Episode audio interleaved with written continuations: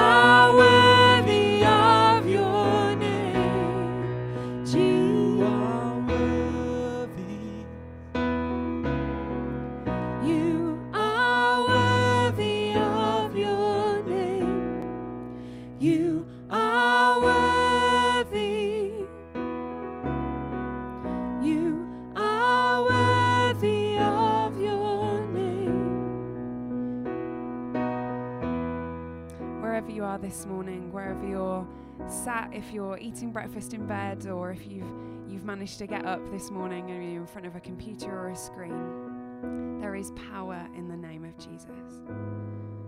So wherever you are, whatever you're doing, whether it's a whisper or a shout, speak the name of our Savior in the place where you're at.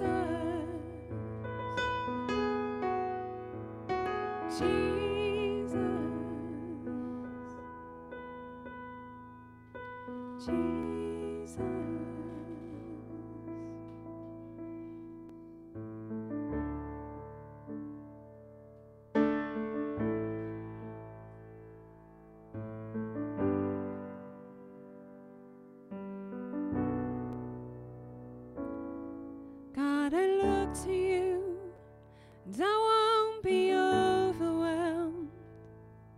Give me vision to see things like you do. God, I look to you. Joy, where my help comes from.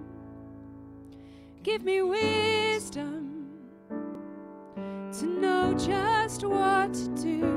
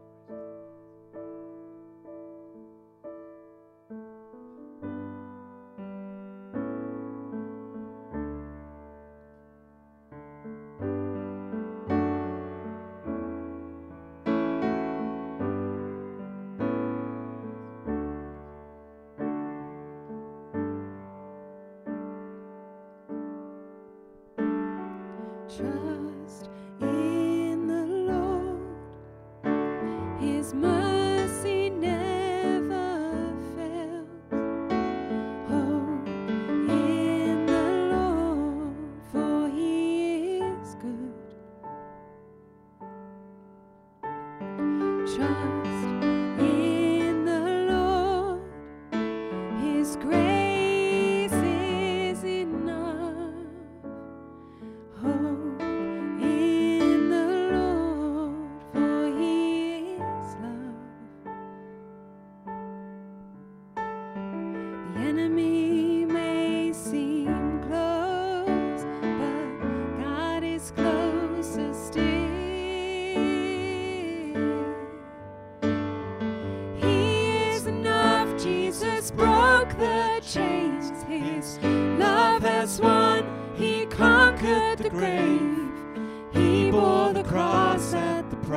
Of your sin, and He's alive. He is enough. Jesus broke the chains. His love has won. He conquered the grave. He bore the cross at the price of your sin, and He is alive. So death could not win.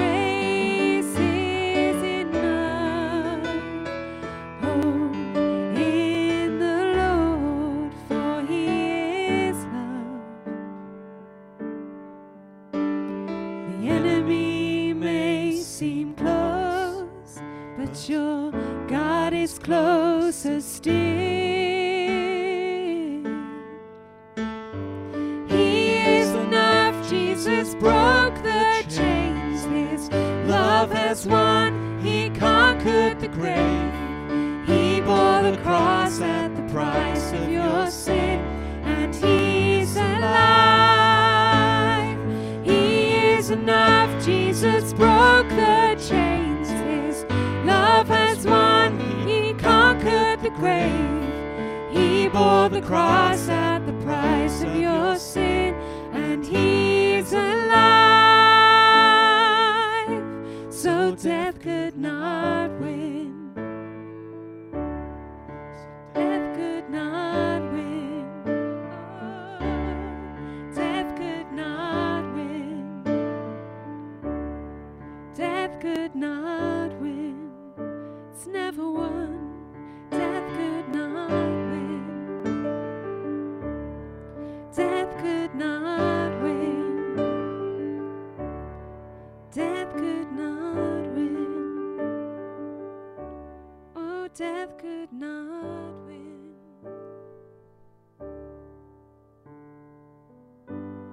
great and is highly praised. His greatness is unsearchable. One generation will declare your works to the next and will proclaim your mighty acts. I will speak of your splendor and your glorious majesty and your wondrous works. They will proclaim the power and your awe inspiring acts, and I will declare your, right, your greatness. They will give a testimony of your great goodness and will joyfully sing of your righteousness. Father, I thank you that today we've been able in song in this moment to declare together together in our in the in the privacy of our own homes, but um, with our families and friends maybe gathered. Lord, we we thank you that we get to uh, declare of your splendor and your majesty and your power and your grace, Lord, the generations that are represented within our church, Lord, we get to pass on the story of your wonderful acts. Lord, we're part of a grand story that you're working out according to your purposes. And we, in this moment, this day, this hour, this generation, get to play our part. May we be the kind of people who pass on the stories of your great acts. Lord, we thank you today that we can trust you, that you rule and reign over all things. And so, Lord, as we continue with our service today, may we be mindful of your presence with us and your call for us to participate with you in your great story. Amen. Amen. Thank you, Ben and Vicky, for leading us just so well and sensitively. There's um there's just a couple of things that I, I need to let you know about before I hand over to John, who's uh, going to be uh, continuing the series in, in Philippians this morning. Um, if any of you have any pastoral needs, then please uh, do speak to one of your Connect group leaders. Now, it, or your Connect group leader. If you're not in a Connect group, then please, can I just encourage you to get into a Connect group? Um, these these are just they're, they're not just an add-on to the life of our church. These are a vital part of of who we are as OCC. It's the way of where we do discipleship, community, and mission together. And so, please, could I just encourage you to get involved in a Connect group if you're not already? Um, if you are, then you'll no doubt know the benefit of being connected with others. And uh, it's the really the first port of call for some of the pastoral needs. But we do have uh, Sue, who's on, uh, serving as one of the pastoral workers and able to connect with you and journey with you through some of those maybe more challenging moments in life. So please uh, email pastoral at occ-stratford.org.uk. Um, thanks for those of you also that have, have, joined this week online, whether it's text or online or in other ways, um, as we uh, took a day to pray and fast for our nation. That was on, on Friday. Um, this evening, though, we, we're also going to be joining with others uh, for the International Day of Prayer at 7.30. You can sign up by register by and register by going to the, the link there that's on the on the screen. Um, can I just encourage you to, to do so? It'd be great to just see as many of us connecting in with that. This is a this is a wider than Elim event. This is a, a, a an international day of prayer for the persecuted church. We're gathering with others across the globe. Um, if you want to know some more about the persecuted church, though, there are there are some organisations that uh, specifically work with this, and you can look at Open Doors or CSW, and they'll they'll have a stack of information that you can you can pray intelligently for uh, the persecuted church. Um, but that's 7:30 p.m. tonight. Um, if you uh, if you've not signed up to the newsletter, uh, then can I encourage you to do so? Um, uh, the, I think there'll be a, a moment pop up, uh, hopefully uh, on the, on the screen there. If not, you can contact John or or Sue or the um, uh, the, one of the other admin addresses uh, for OCC. I think it's admin at occ-stratford.org.uk and uh, you can request uh, a link to get signed up for that. Um, but if and if you do sign up for it, can I just really encourage you to open it and read what's going on? Um, it's a, a, great way just to stay connected. And I think other than that, there's just one final video for us to a video to watch before I hand over to John um, this this uh, this morning. So I think Phil, if you could press play on that video, that'd be great. It's beginning to look a lot like Christmas. I don't know if you've noticed, but the lights are up in our town. Uh, the chill is in the air. Christmas is just around the corner. But you know what I'm going to miss so much about this year? That we cannot be together for our annual nativity service where we see us all come together and the kids dress up and even the adults dress up and we have a little competition. Uh, and some of that dressing up is a little bit obscure. I think uh, Abraham will go down in uh, Christmas history for OCC. I didn't know where to look that year. Uh, but we're going to invite you this year, even though we can't be together together to still get dressed up. We're still going to have some fun. We're not going to let uh, the restrictions stop us from having some fun. So we are asking you to get dressed up and submit your photos by the 7th of December, Monday, the 7th of December. Submit your photos to us and we're going to put them up online and allow everybody to vote. So, our online nativity service this year, we can announce the winner of the best dressed, fancy dress OCC Christmas competition 2020. So, don't miss out. Get dressed up, whether it's some crazy reindeer ears or some funky Christmas jumpers, or whether you've got some great ideas about how you can obscure link things into the nativity. Get dressed up, young and old, and everyone in between. Let's have some fun this Christmas, and we will announce that at our nativity uh, online service in December. Have some fun. Brilliant. So uh, everyone get your photos in. That would be amazing this morning. Uh, I don't know whether anybody spotted the, the mistake there, but get your photos submitted. Uh, let's engage with some fun together uh, as we lead up Christmas. I think that's it, other than to say thank you so much for your generosity over the course of the last few months. In fact, not just over the last few months, this is a church that's known for its generosity. And so there's an opportunity if you, if part of giving and worship, uh, is to is to continue to give into the life and ministry of the church. Um, so that's popped up there on the screen. But John, it's over to you. Great, thanks, Ian. So good to be together and be able to uh, worship and gather around God's word. And that's what we're going to do right now. So grab yourself a Bible. We're working our way through verse by verse through the book of Philippians. We've no idea how long we're going to spend there. Um, we're just going to see how long it takes and just work through it verse by verse. So grab yourself a Bible. We're still in Philippians 1.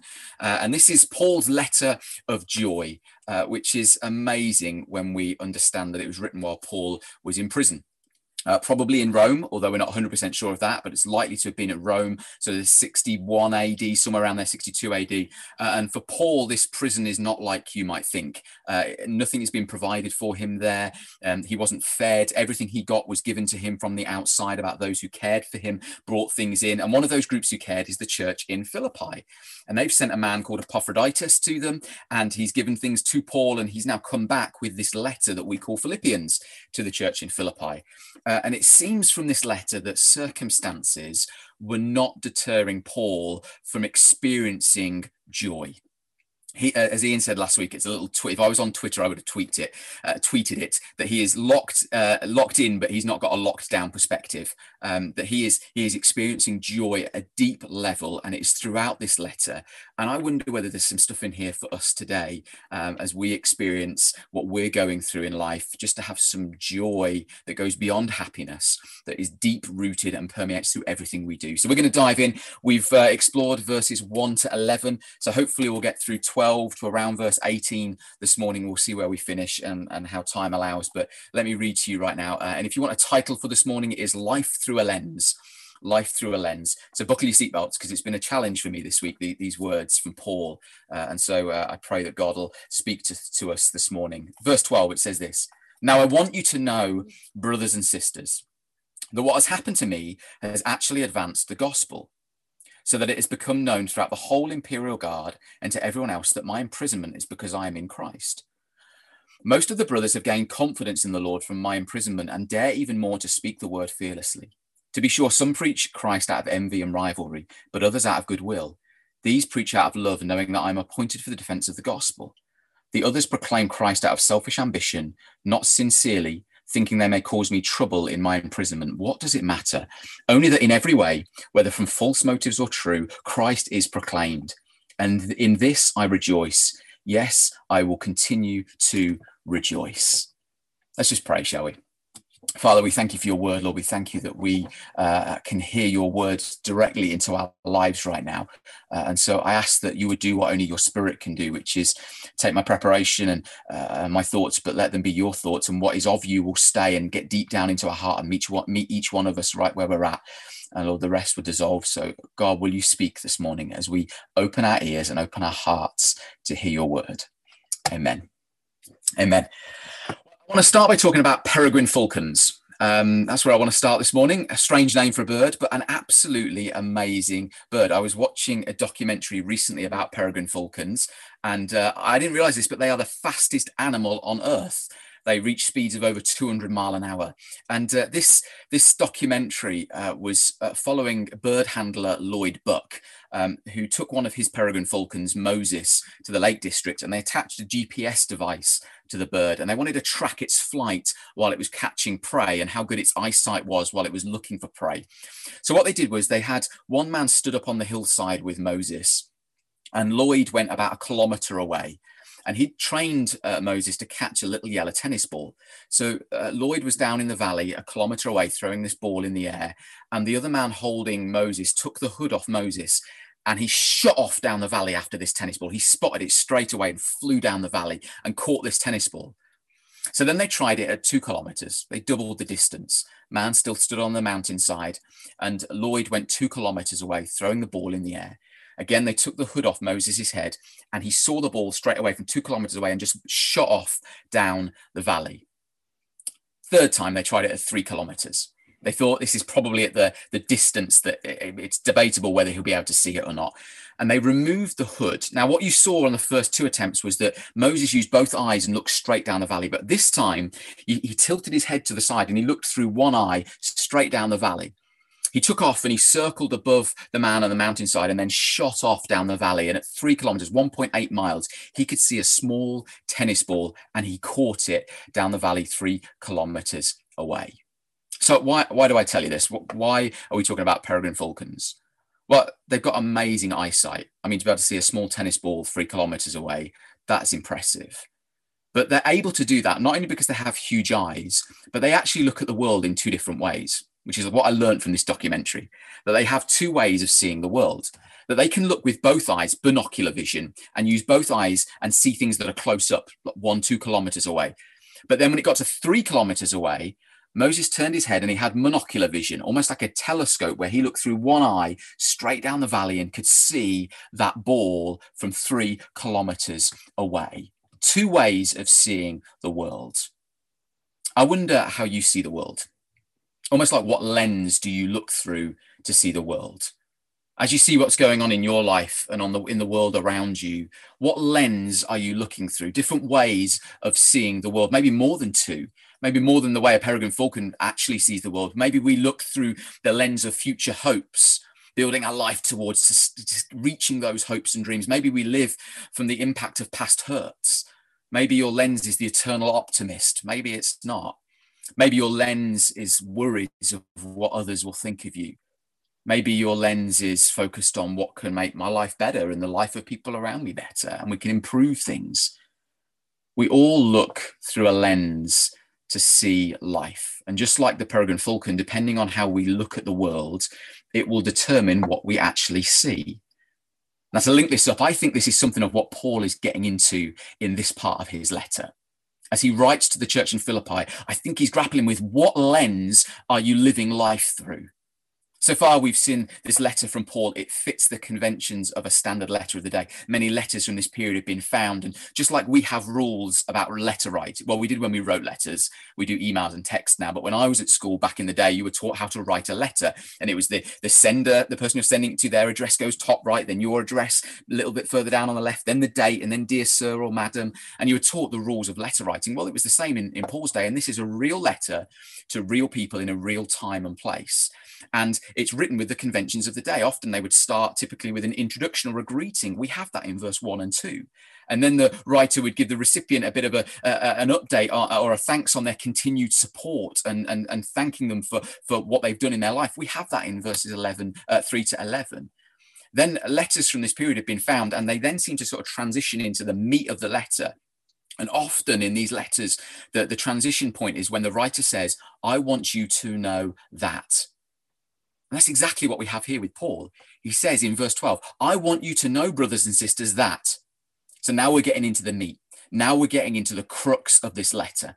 And he's gonna he's gonna sum up in these next few verses, I believe, until the end of chapter one, actually what the whole of this letter about. If you can get what is in these next verses, then you will get the whole of Philippians. And he says, I want you to know, brothers and sisters, that. Now, traditionally, someone would tell an update on their circumstances, how they were doing. Look at what Paul focuses on verse 12. Now, I want you to know, brothers and sisters, that what has happened to me has actually advanced the gospel. Paul is saying, I'm looking through a lens. And what is that lens? Maybe it's the lens of the gospel. And he says, What's happened to me has advanced the gospel. So, my question immediately is So, Paul, what has happened to you? Well, we know that right now he's in prison. And that's not pleasant for Paul, but we also know this isn't Paul's only hardship. In fact, in earlier letters, we can read in 1 Corinthians 4, we get something of the biography from Paul about what he's been through. Check this out from verse 9. It says, For it seems to me that God has put us apostles on display at the end of the procession. Like those condemned to die in arena, we've been made a spectacle to the whole universe, to angels as well as human beings. The picture here is of like captives uh, after war. They're being taken through their town and paraded through that this triumphant team of have beaten them. And it says in verse 10 We are fools for Christ, but you are so wise in Christ. We are weak, but you are strong. You are honored, we are dishonored. To this very hour, we go hungry and thirsty. We are in rags. We are brutally treated. We are homeless. We work hard with our hands. We, when we are cursed, we bless. When we are persecuted, we endure it. When we slander, we answer kindly. Those are verses that are needed in our world, aren't they? When we have become, sorry, we have become the scum of the earth, the garbage of the world, right up to this moment. Wow, I mean, that's slightly different to this letter of joy from Paul, isn't it? But this is the reality for him. This is what life has been like for Paul and continues to be like for Paul. Condemned to die, weak, dishonored, hungry, thirsty, brutally treated, homeless, scum of the earth, garbage of the world. Paul is suffering. He has suffered. He's been beaten with rods. He's been shipwrecked. He's been stoned. He's been put in prison. how do you think Paul might be tempted to see the world? What's the lens that you think Paul might actually be tempted to look at the world based on his current circumstances? Not just current, but consistent circumstances. God, where are you? What, why is life so hard for me and it seems so easy for everybody else? What have I done to deserve this? Actually, the lens that he looks through is now I want you to know, brothers and sisters, that what has happened to me has actually advanced the gospel in this moment, we see that Paul has said there is a powerful lens that you can look through to see the world. It's not a woe is me lens. It's not a God blesses those he loves with really good things. And those who experience bad must have done something to displease God. It's not the lens that says God is good and I'm happy and I get what I want. The lens that Paul is looking through is the lens of the gospel. What has happened to me has actually advanced the gospel. And Paul has found this powerful lens in which to view the world through. And it doesn't place him at the center of his circumstances. His world does not revolve around how he feels and what he wants. Instead, it focuses on Jesus. The story of God working in and through humanity to reclaim a broken relationship, ultimately by stepping in himself in Jesus, giving himself in our place.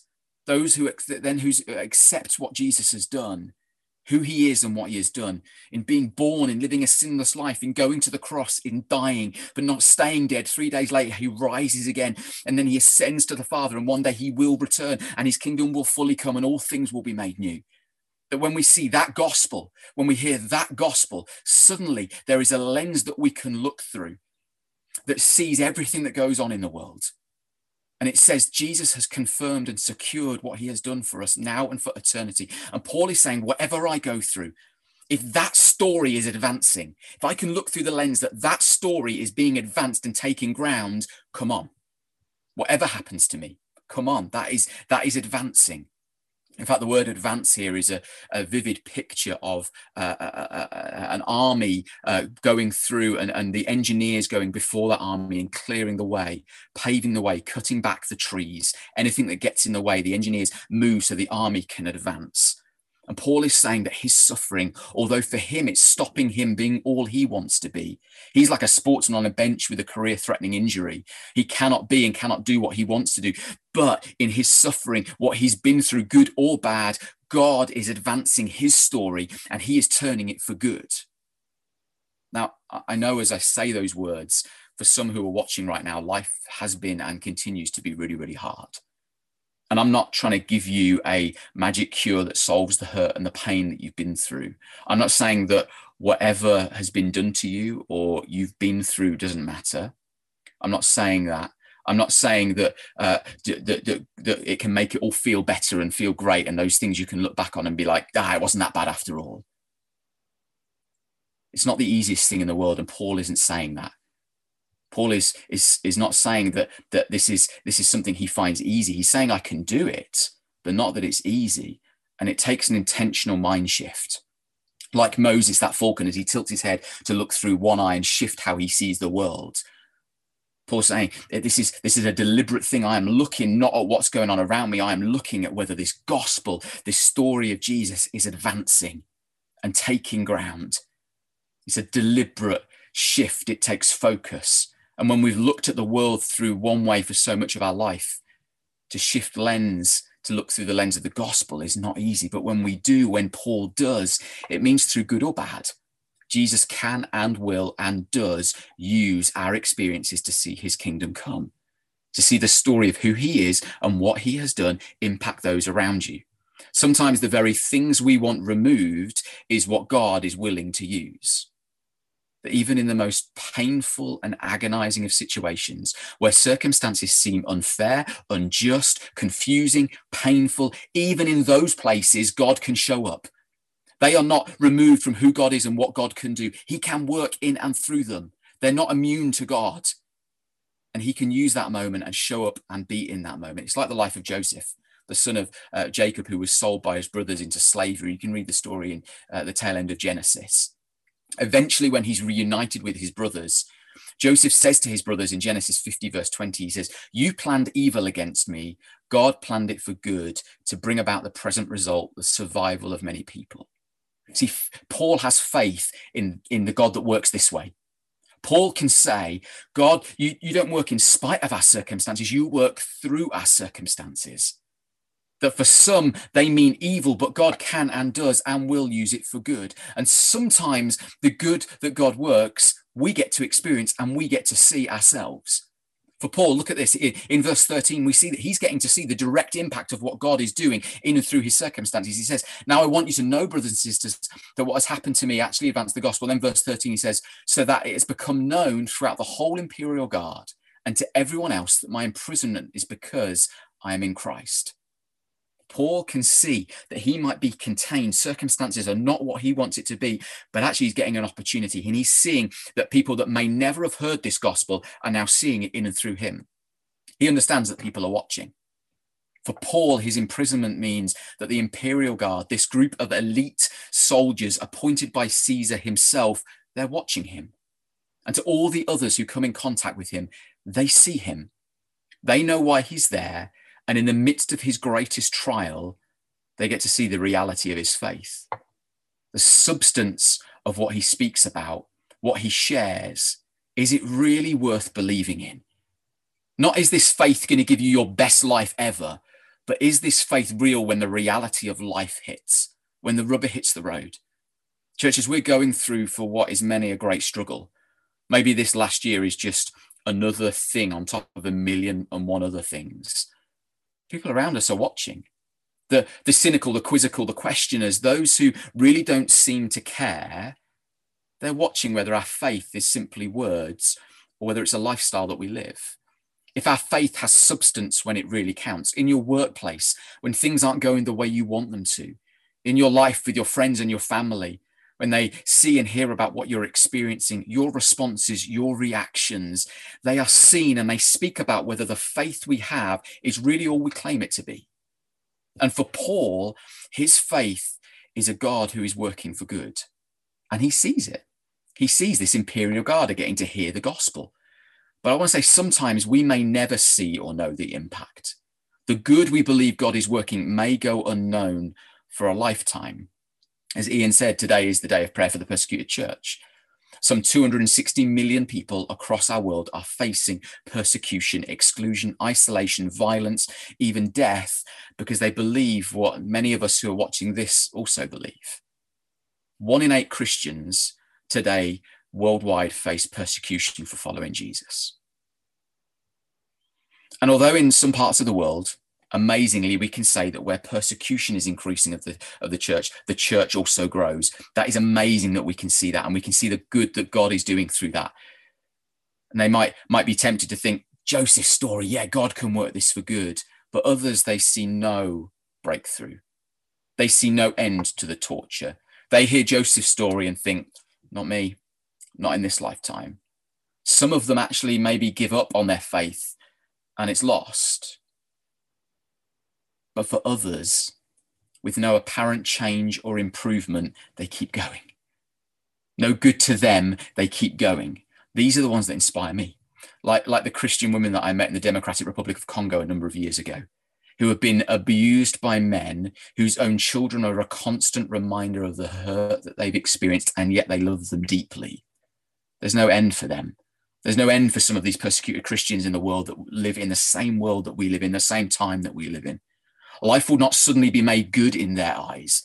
They will live with the very real threat that it could happen again. And oftentimes it does for those women in the DRC. They have no stories that would blow you away about how God has worked through their situation to see thousands come to faith. But in their struggle, God is there. As they love those whom many would reject, God is still there. And as they spoke to me about their experiences and they still have a soft heart towards Jesus, I'm inspired by them about who Jesus really is. I'm humbled when I feel like life is hard for me and God has forsaken me. I, I, think of those women and what they've been through, and I'm reminded who God is and who He says He is in His word, no matter what I'm experiencing. And that spurs me on. They don't get to stop and think if God is working in and through what they've been through. Life's too hard for them to have thoughts like that. But for me, I, I can see and I'm convinced because I'm the good that, that God is working and it's spurring me on, that even out of what they've been through, God is spurring me on. And as I tell you, my prayer is that it will spur you on. And who knows who's listening to this and what good God might work through that because of what they've been through and what can change to see God's kingdom come on earth as it is in heaven and an end to the abuse and the horrible things that happen to people across our world. Who knows the good that God can bring? But are those women experiencing that? Do they get the privilege of the good that comes from their experiences? Do they get the, the self satisfaction that the gospel is advancing because of their circumstances? No, no, they have to have faith. Oh, God, help me to have faith like that. To trust that God, you can and do work good, uh, work good into every single circumstance, whether I see it or experience it or not whether I know it or not, let your story, who you are, what you've done, be seen more and more and more. Paul gets it because that's how he looks at life through that lens of the gospel. And Paul has been letting his life speak Jesus to the guards. And not only that, verse 14, it says, Most of the brothers have gained confidence in the Lord from my imprisonment and dare even more to speak the word fearlessly. Paul is restricted from being out there physically doing what he wants to do. He is being stopped. The work that we do uh, for God may not look like we want it to. Paul wanted to be out there in the world sharing with Jesus. Instead, he's in this prison. Yeah, he's sharing it with the prison guards and others, but he wants to be out there. But he could see that his life was inspiring others. Paul did not look through the lens of his wants and his needs, his ministry the way he wanted it. His life was strengthening others. They were doing what he longed to do, but that's okay because it's about the gospel. It's not about me. And Paul is living this. And it changed how he views everything and how he experiences everything. And suddenly everything comes into focus even the circumstances and the situations that are against him, him wanting to be who he wanted to be. It's okay because God can work in and through where I am right now to see his gospel advance. Even the people that are out there that are against him. Just look at verse 15. this is where I, I want to draw things to a close this morning. We've just seen that verse 14, Paul has shared about those that have been strengthened by his imprisonment. But he's going to speak about the reality that oftentimes in life we've got good and bad running parallel alongside each other. I don't know if that's the same for you, but it certainly is for me. And look at this. He's got. Uh, it says in verse uh, 15, I think it is. To be sure, uh, to be sure, some preach Christ out of envy and rivalry, but others out of goodwill. These preach out of love, knowing that I am appointed for the defense of the gospel. The others proclaim Christ out of selfish ambition, not sincerely, thinking they will cause me trouble in my imprisonment. Paul is saying there are these two groups. One group is for him, and they're saying that him being in prison is a defense of the gospel. But then in verse 17, there's another group that's described as proclaiming Christ out selfish ambition, not sincerely thinking that it will cause him trouble. Two groups. One group are for him and the other group are against him. But do you notice something? In that passage, Paul says of both groups, they're proclaiming Christ. Paul says those who are for me are proclaiming Christ. Those who are against me, they're proclaiming Christ. Yeah, one group is against me, but I've learned to look through a different lens. It is not about me. It is about the advancement of the gospel. No doubt some of the readers of this letter uh, fall in Philippi fall into one of these two camps. Some maybe disagreed with Paul because of his liberal view on grace, that it was available to all. That, that, that, his message was that these Gentiles that were coming into this faith that had come out of, uh, of, uh, of, of, Judaism and, and the Jews, that actually you don't need to be circumcised, you don't need to become a Jew to follow Jesus. And some didn't like that. I'm saying, yeah, no, you, you do need to be. And there was this clash. Maybe it's those that are opposing Paul. Uh, no matter what the opposition is, Paul is saying it doesn't matter if they're opposing me, they're still proclaiming Christ. And Paul just matter of factly presents that some are for him and some are against him. Doesn't seek to undermine them. He doesn't seek to belittle them. In fact, in verse 18, look at what he says in verse 18. Just read it. He says, What does it matter? Maybe you need to say that out loud right now. What does it matter? What does it matter if I'm being squeezed even more? What does it matter if I'm being maligned? What does it matter if people don't agree with me? What does it matter? Only that in every way, from whether from false motives or true, Christ is proclaimed. And in this I rejoice. Yes, I will continue to rejoice. Wow, what a lens that Paul has learned to look at the world through. I need to learn from Paul as he as he imitates Christ, I imitate him. Maybe you do too. Who, who's hurting you right now? Who's against you right now? Who do you disagree with? Who are you reacting to? because of maybe what they've done to you, what they've said about you. Maybe they're Christians and they should know better. Maybe they're not. And there's an opportunity to, to live this gospel out. Does our lens cause us to jump to our own defense and shout even louder? Do we have to prove that we're right and they're wrong?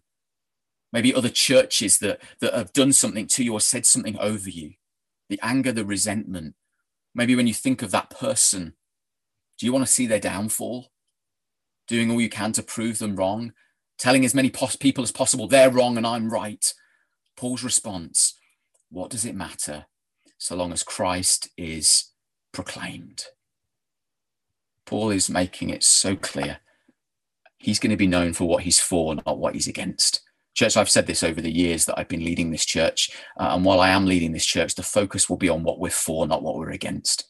Yeah, we're going to stand for Christ, to live, love, and look like Jesus, not becoming the all powerful voice of vengeance, become judge, jury, and executioner on those who have wronged us, or that we think are wrong, but we're going to get busy about talking about Jesus, about making sure he is proclaimed. Life is too short for me to be distracted by anything else. We're going to talk about Jesus. And some weeks you might say, we need to speak about something else. Give me something for life, something that's, we're going to talk about Jesus because he is the one that needs to be proclaimed, his story and our part in that story and how we get to extend that story. What does it matter so long as Christ is seen, Christ is heard, his story is being known in greater measure?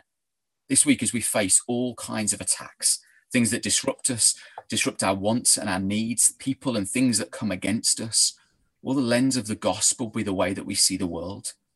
Will we be able to stand at the end of the week this week and say, What does it matter? Christ has been seen. Paul refuses to become a companion to criticism in the midst of his prison cell. He says, whether from false motives or true, Christ is proclaimed, and in this I rejoice. Yes, I continue to rejoice. He's in prison, knowing those who are free are spreading all kinds of things about him. But for him, it's about Jesus, who he is and what he's done. That's being shared. And that lens brings a joy when actually, in reality, for many of us, the experience would be depression and loss and anxiety. Actually, he says, In this I rejoice and continue to rejoice. I pray for us this week, each one of us, with the help of the Spirit, that we would learn to live life through the lens of the gospel. And regardless of our circumstances, we would experience a deep down joy the Father, as we come and sing and declare who you are, help that those words not just to be words from our lips, but to be the reality of our heart, the lens by which we look. Not just the songs that we sing, but the life that we live is one where God is about you. Jesus, thank you for who you are and what you have done. Let me not lose sight of that this week. Help us by your Spirit to shape us, to live, love, and look like you. Even in the hard press of, of what we go through, will know that you're working, that nothing can stop you conforming us, no situation or circumstance can stop it. help us to see that your story is being proclaimed and to have faith in who you are, no matter what is going on around us. Let us see your gospel, see your story, see who you are and what you have done. Advancing, gaining ground for your glory.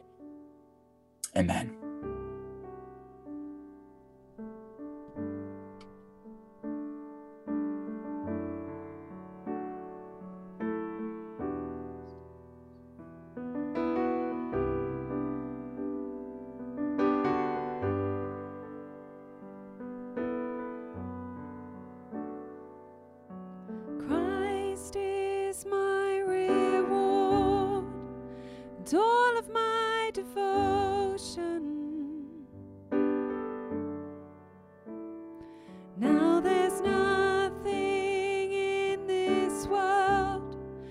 could ever satisfy.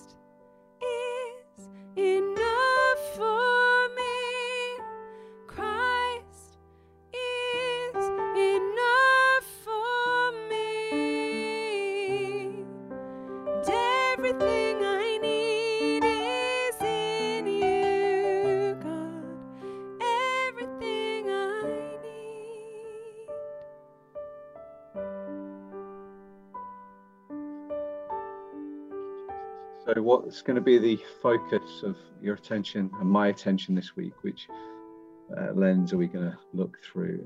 And I think that song beautifully just calls us to for Jesus to be the focus of our attention. Why is it that Paul could live the kind of life that he's that John has just uh, unpacked for us this morning? Well, I think his, his eyes were fixed upon Jesus, who was the author and perfecter of his faith. And, and so to, this week, today, um, let us be that kind of people are, secure in Jesus and focus on Jesus and give our all for Jesus as the one who gave his all for us.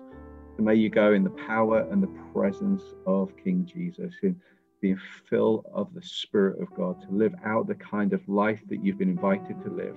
So the environments in which you live, that you live and operate and work in, may may may be different because of your presence, not because circumstances dictate it, but because of your life in Christ determines your outlook. And so may, uh, may you know his peace and presence this week. In Jesus' name, amen. Thanks so much for being with us. And please do uh, remember to register for the prayer event this evening. It'd be great just for you, for you and I to be able to connect on that together. So God bless. Have a, a great week.